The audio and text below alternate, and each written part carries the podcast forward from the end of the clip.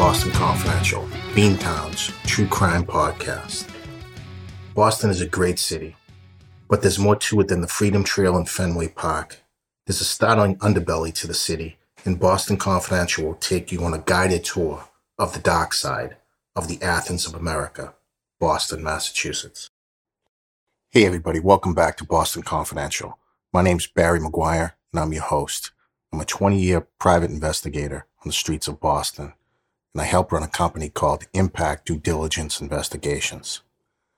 If you need anything in terms of investigative services, feel free to contact me at Impact. If I can't help you personally, I'll certainly direct you to the right person or agency. I just wanted to take an opportunity to say thank you to Podcorn, one of this week's sponsors. Podcorn is a marketplace for podcasters and advertisers. I use it and it couldn't be easier. And that's what you're looking for as a podcaster.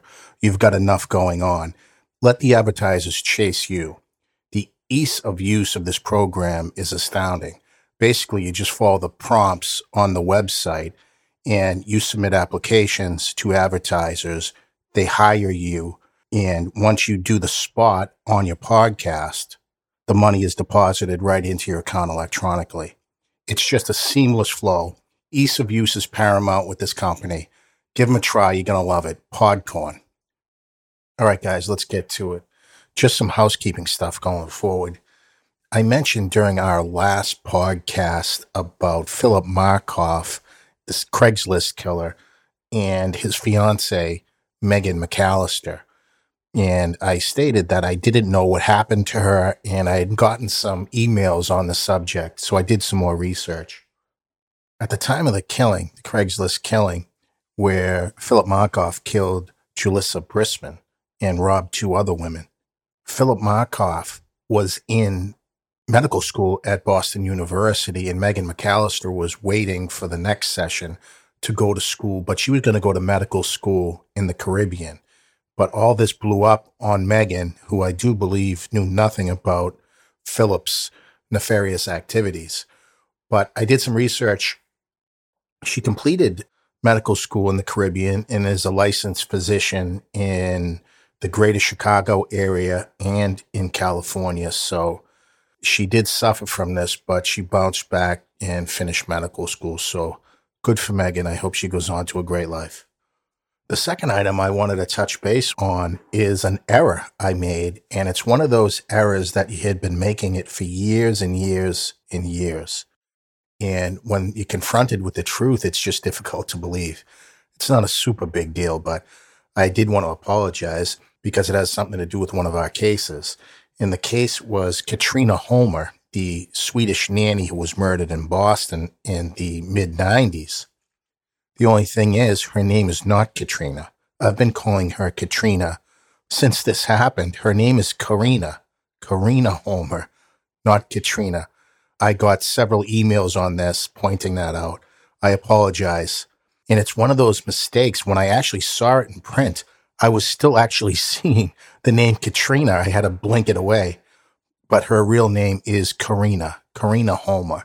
And I apologize. Sorry about that, guys. And if you ever hear of any other mistakes I make on the podcast, get with me on bostonconfidential.net, Barry at bostonconfidential.net, and we can go back and forth on it. All right, guys, let's get to it. Let's have a great 2021. But the case we're going over today is the Bella Bond case. And you'll remember it as we go through it. But Bella was found floating off of Deer Island. And it's a heartbreaking case. And I'm going to take you through it from beginning to end. So let's get to it. All right, guys, we don't have to jump into the Wayback Machine today. This case happened in 2015. So I don't know, five and a half years ago, but it was June 25th, 2015. A woman walking her dog on Deer Island in Boston. Her dogs came across a bag that was washed up on the shore. She was walking on the water line and she discovered this bag and the dogs were sniffing at it. She looked at it more closely and it was the body of an infant. She immediately called the police and the police swarmed the area. And this was just the beginning. This case had tremendous media coverage. I know if you're listening to this today, you probably remember it. So they estimated that the age of this baby was between age two and age four. She was wearing white leggings with black polka dots. There was also a zebra print blanket placed into these bags with her.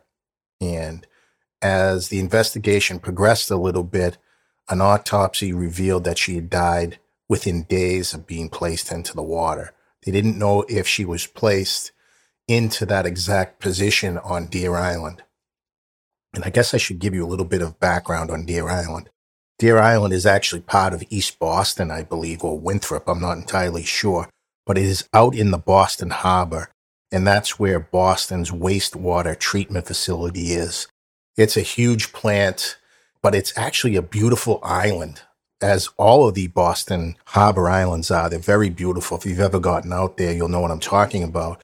But there was also a prison on Deer Island for many years, pretty infamous. I actually believe that was where Mark Wahlberg did some time before he straightened his life out.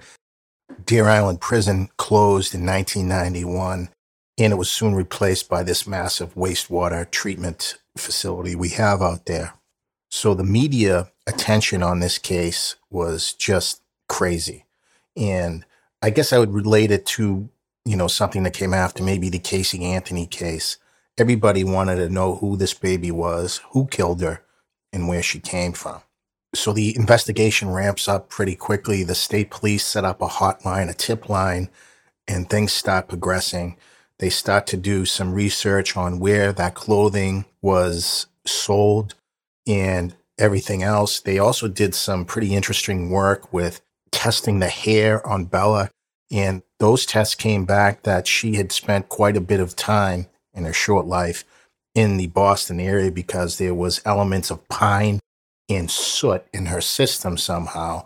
And they traced that back to living in the New England region somehow. It's amazing. But the National Center for Missing and Exploited Children did some excellent work on this. Their first step in that was they were going to do a recreation of Bella's face using clay. You've probably seen it on crime shows, but that wasn't working too well. So they used the new technology developed by Adobe Photoshop and they kind of layered Adobe Photoshop over Bella's real face. And I have to tell you, the results were amazing. What they developed looked just like Bella. And most people actually thought this was an actual photo of the girl. And the girl at this time was unnamed. We still don't know what her name was, but they did a tremendous job with that.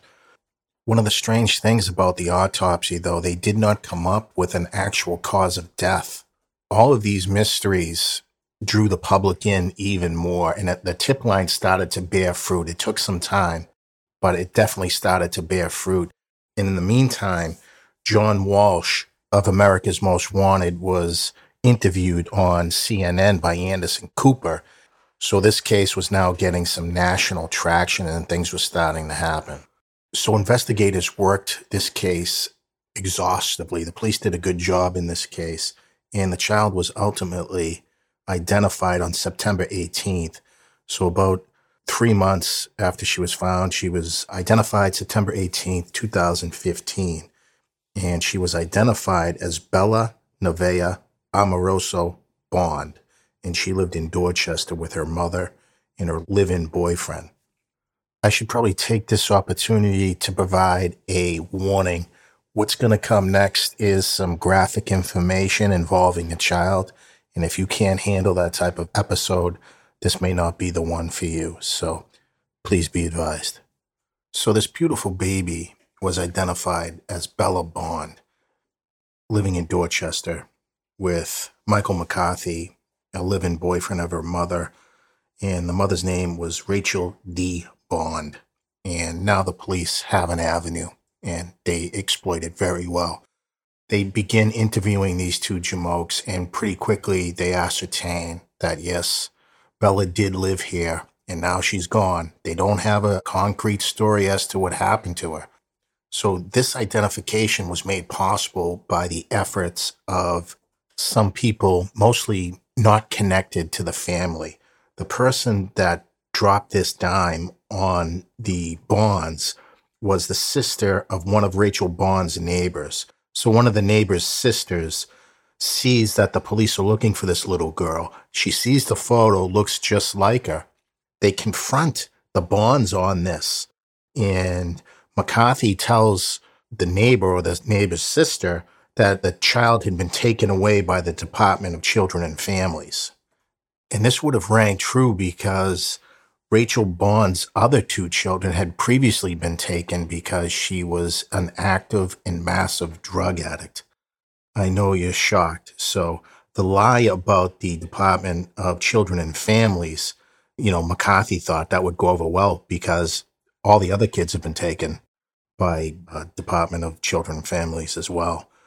This person who dropped the dime did God's work, and she became suspicious before she actually saw the picture because they were throwing away the girls' toys and just throwing them in the trash.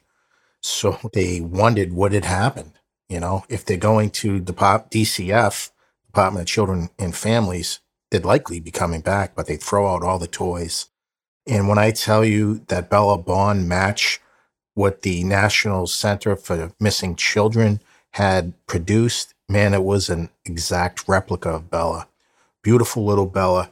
And now people are going to get ready to pay the price. And so the media attention actually increased from where it was because now the investigation's rolling and now you have more people coming forward and some members of the Bond family.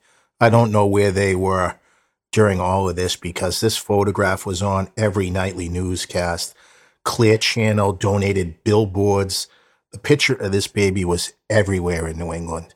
And it's just so hard for me to see that the Bond family, the extended family, babysitters, whomever, didn't put two and two together. Maybe they didn't want to.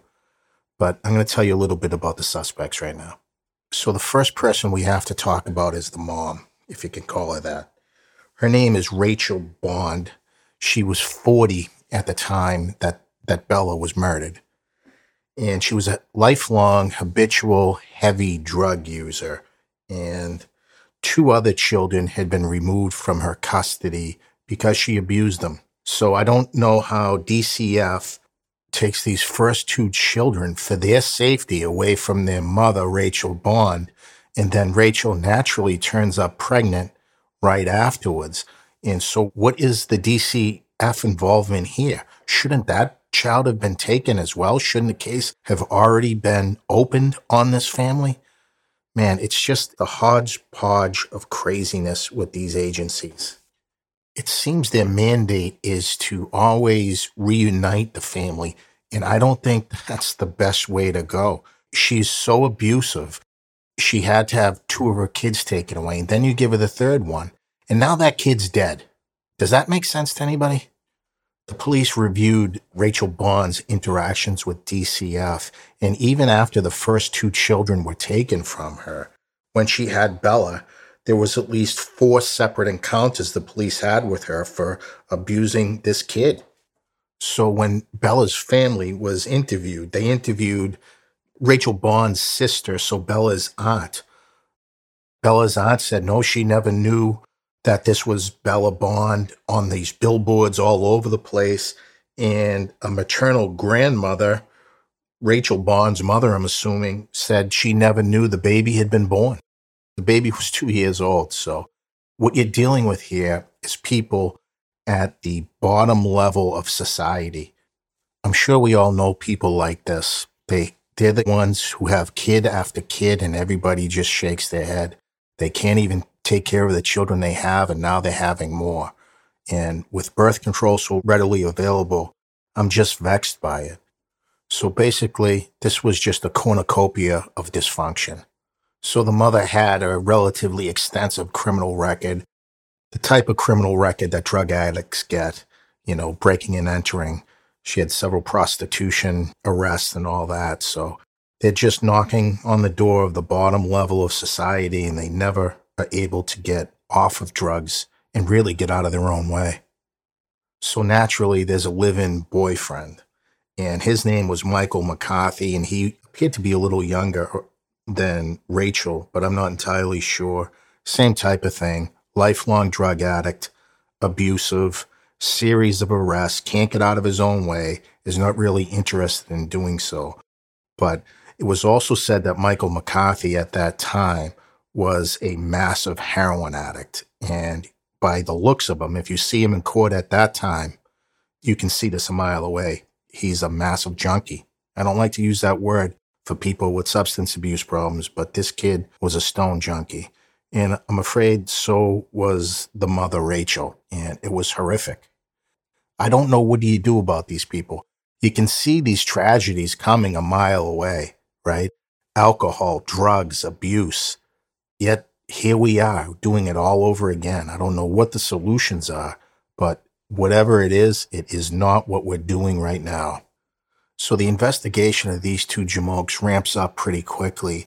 And pretty soon after this, they offer Rachel Bond a deal and they want her to testify against Michael McCarthy.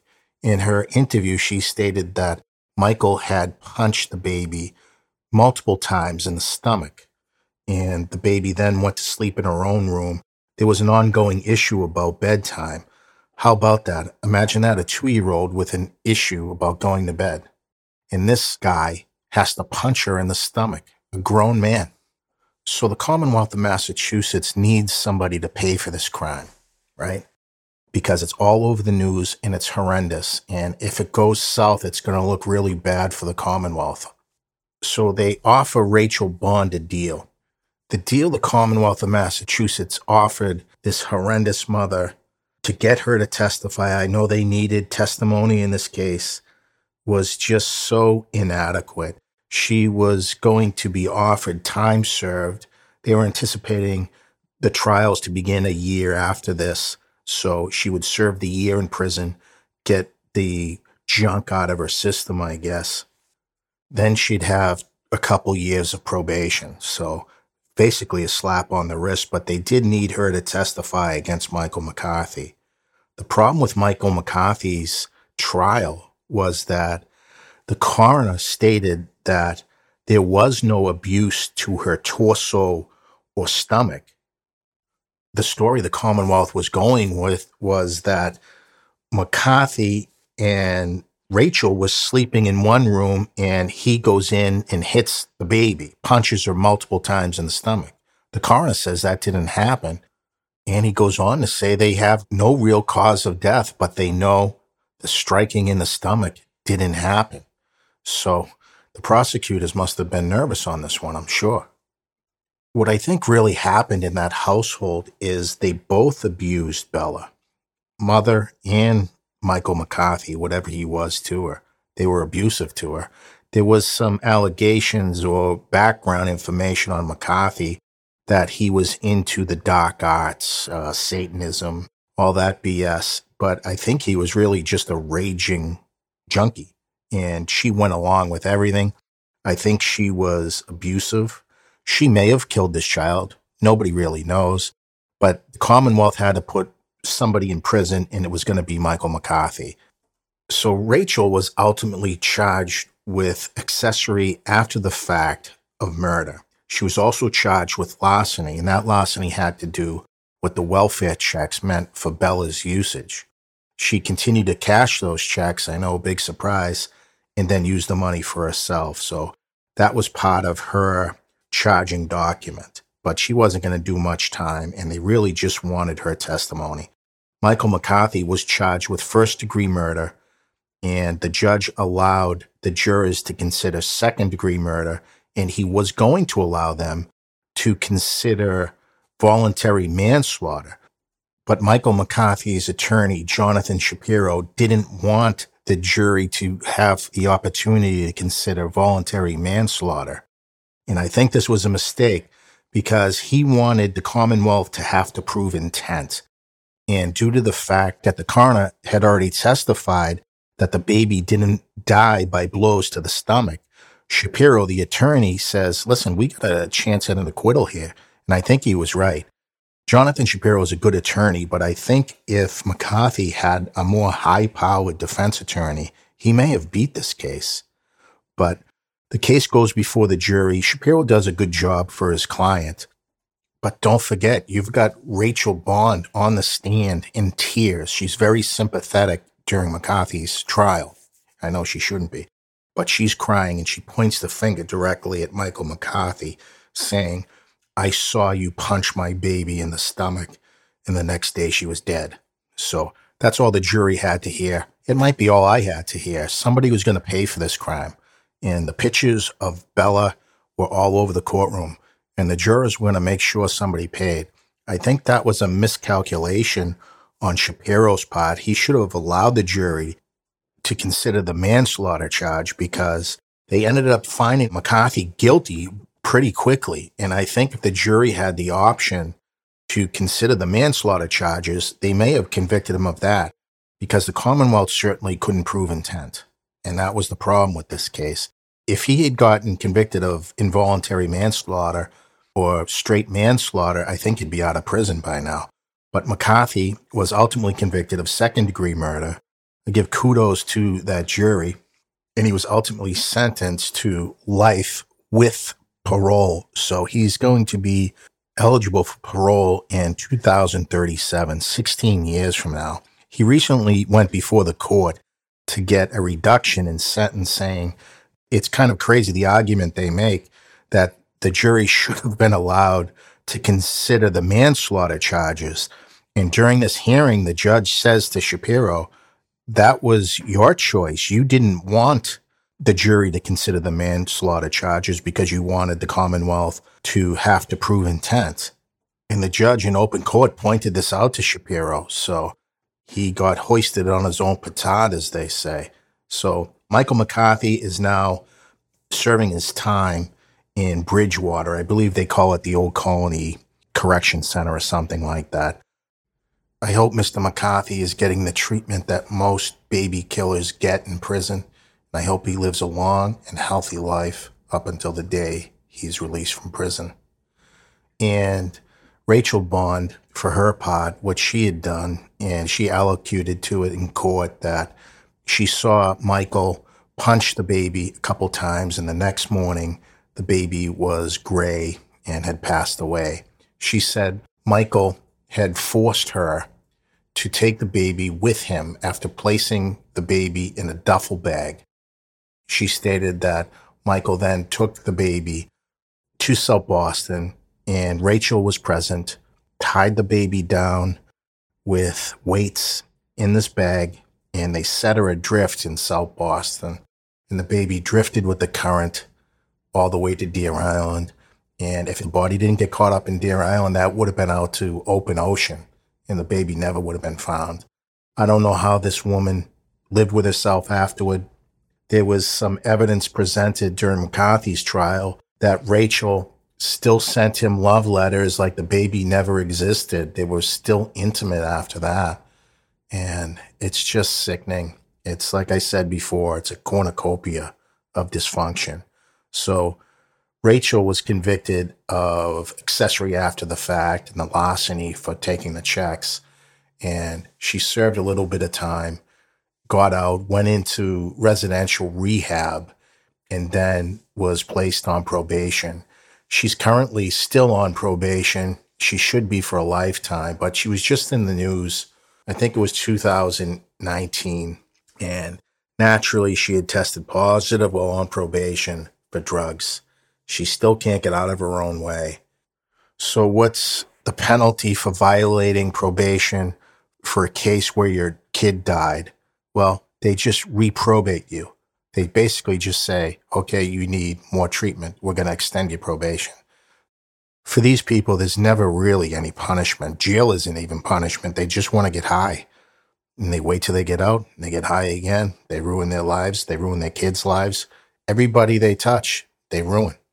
And that's not to say I don't believe in redemption. I've seen people turn their lives around after abusing drugs and alcohol for a lifetime.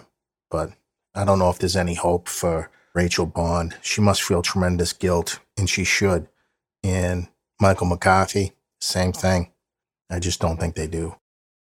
So I just need to inject here. I know we're wrapping up, but the maternal grandmother, Rachel's mother, stated that she didn't even know the baby had been born, and it's been two years. That struck me as odd, but I had just done some further research on it. And the maternal grandmother actually took custody of Rachel's other two kids that DCF took from her.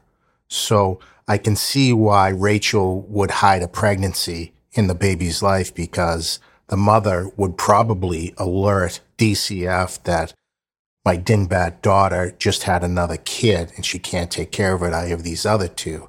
So I could see her and McCarthy keeping the baby a secret. But other people knew. The neighbors reported that they heard the baby crying all through the night. There was a sister of Rachel who had to know. Anybody who would see this kid would know. She was a mess, but she was a beautiful little kid. And if the mother had just taken her, I know she didn't know. I think would have a whole different story. But man, like I said before, it's just a cornucopia of abuse. If you ever want to read more about it, Beverly Beckham of the Globe wrote an excellent article on it, and it's called Did Bella Bond Suffer Every Day? And I'm going to put that in the show notes, but if you Google it, it'll come right up. In terms of changes at DCF, Department of Children and Families, I guess there was one person who was disciplined, a caseworker.